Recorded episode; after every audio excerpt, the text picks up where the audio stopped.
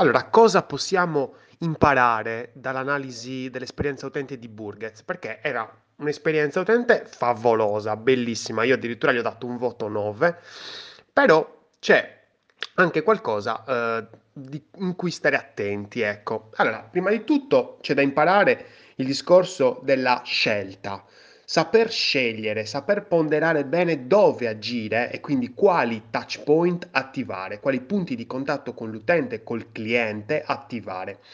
Cosa vuol dire? Vuol dire che per esempio Burgers ha scelto di essere su LinkedIn e su Instagram. È una scelta ponderata questa. Non sono su Facebook, non sono su TikTok. Perché? Ovviamente bisogna ponderare perché nel momento in cui scegliamo un nuovo social, anche YouTube per esempio, non sono nemmeno su YouTube, nel momento in cui scegliamo di entrare in un nuovo social sono energie che spendiamo per forza. Queste energie poi ci portano un reale vantaggio? Evidentemente no, quindi scegliere e incentrare la nostra azione in determinati canali ci aiuta a gestire meglio le nostre energie. Punto. Coraggio. Sono coraggiosi, senza dubbio. Una persona, un brand che ha il coraggio di dire parolacce, di parlare come vuole, ha coraggio, è tenace, perché comunque mantiene questo coraggio nel tempo.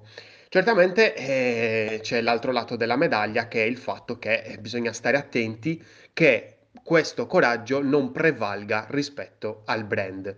Cosa vuol dire? Vuol dire che se io parlo per parolacce, come abbiamo visto nell'analisi, probabilmente le persone vengono attirate di più dal mio coraggio piuttosto che dal mio brand, dal mio prodotto, dal mio panino, in questo caso, dal mio burger.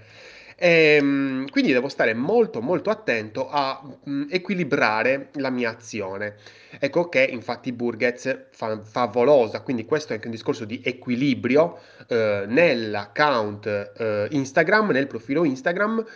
Non ha solo momenti in cui sfoggia il suo coraggio, manda a fanculo le persone, le prende per il culo, scrive cose che fanno ridere, irriverenti, ma sono presenti anche immagini del prodotto, nella sua sudiciaggine, nella sua, come si può dire, nella sua emozionalità, ecco, foto di persone, delle sue persone che utilizzano il suo prodotto, mangiano e lo adorano, però sono presenti anche momenti di ilarità, quindi equilibrio anche.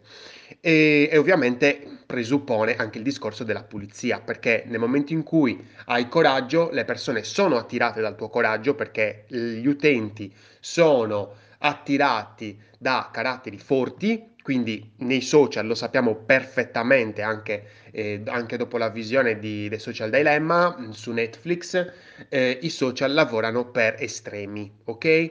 Cioè il social, l'algoritmo alla base dei social non riconosce le vie di mezzo, quindi nel momento in cui un qualcosa è estremo, allora sicuramente ha molto scalpore, perché comunque ha commenti, ha like. Quindi in questo momento, in questo sistema, praticamente quel determinato post estremo ha più rilevanza per il social e quindi lo mette più in evidenza.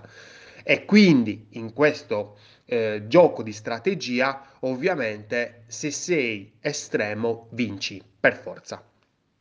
Però questa essere estremo porta con sé innumerevoli svantaggi, che sono tutte quelle persone che appunto riconoscono più il coraggio che il prodotto. Quindi bisogna stare molto attenti e ovviamente fare pulizia di contatti, come dicono i boomer, e quindi eliminare tutti quei contatti che vengono attirati molto di più e sono anche molesti magari certe volte, vengono attirati molto di più dal nostro coraggio e quindi magari iniziano a interagire in maniera anche non sana, ecco. Bisogna fare pulizia necessariamente. Attenzione al discorso che loro non vendono solo prodotti, quindi non precluderti la possibilità di vendere anche altro, ok? Burgers vende emozioni, cioè nel momento in cui parla a parolacce, si rivela in una certa maniera rispetto a un certo argomento, ecco che non sta vendendo solo hamburger, Questo penso sia chiaro, abbastanza chiaro. Quindi nel momento in cui le persone arrivano, atterrano nel profilo Instagram, perché poi dopo comunque dal profilo Instagram non li rimandano mai all'e-commerce, non li rimandano mai al sito web, quindi il sito web e l'e-commerce sono dei touch point diretti, ok? Quindi l'utente arriva direttamente sul sito, non ci sono ponti che collegano queste cose, quindi nel momento in cui l'utente arriva a terra nel profilo Instagram o nel profilo LinkedIn, perché c'hanno solo questi due, Instagram e LinkedIn, rimane lì e quindi fa il gioco della piattaforma. Ecco perché quindi anche la piattaforma è incentivata a far rilevare, a dare più rilevanza ai suoi post. E rimanendo lì l'utente ovviamente interagisce con i post pubblicati dal brand, dove non ci sono solo hamburger, ci sono anche magliette.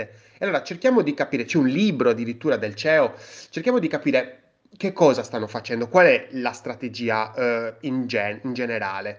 La strategia è quella di non vendere solo un determinato prodotto in una determinata categoria, non solo il panino, ma anche la maglietta. Ecco, la maglietta, la t-shirt, è un elemento molto importante per il target generazione Z e generazione alfa.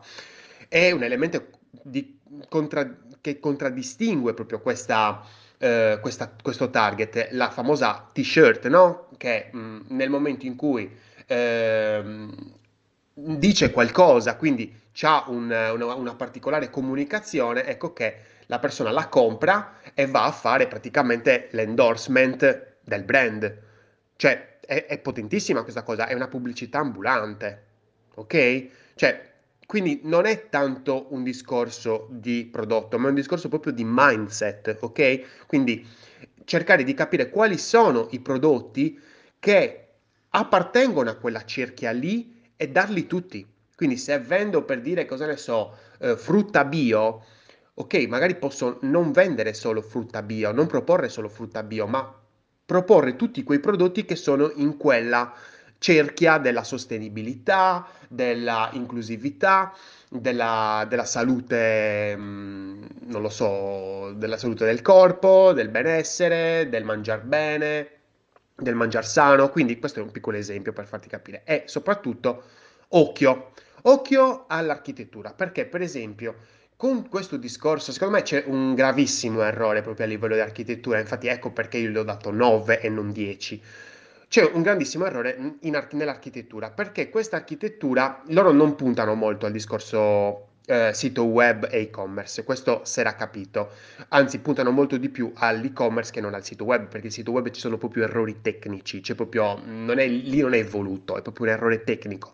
Se atterrate per esempio nella pagina burger all'interno del sito web, vedete che proprio non è possibile interagire se non in modalità desktop e attraverso praticamente un trascinamento col mouse, nemmeno uno swipe, quindi lì è proprio un errore tecnico.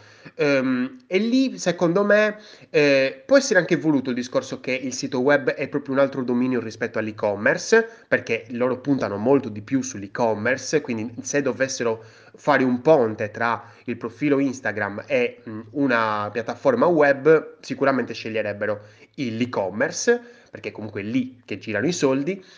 Però è brutto perché comunque non dà l'idea di un tutt'uno, di un insieme. Quindi ecco che se atterro nell'e-commerce mi precludo alcune sezioni del sito web.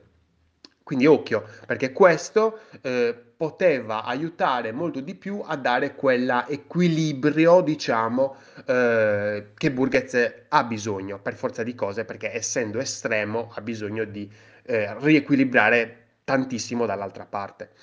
Io sono Lorenzo Pinna, questa è una birra di UX, progetta responsabilmente e ispirati a tutti quei brand che sono online, guarda la loro UX, cerca di comprendere sempre i pro e i contro e analizzarla ovviamente significa guardarla nel tutto l'insieme, perché se ti vai a specificare solo su un determinato canale, quella non è propriamente UX, è un qualcosa di sicuramente ristretto. Bisogna guardare tutto il percorso.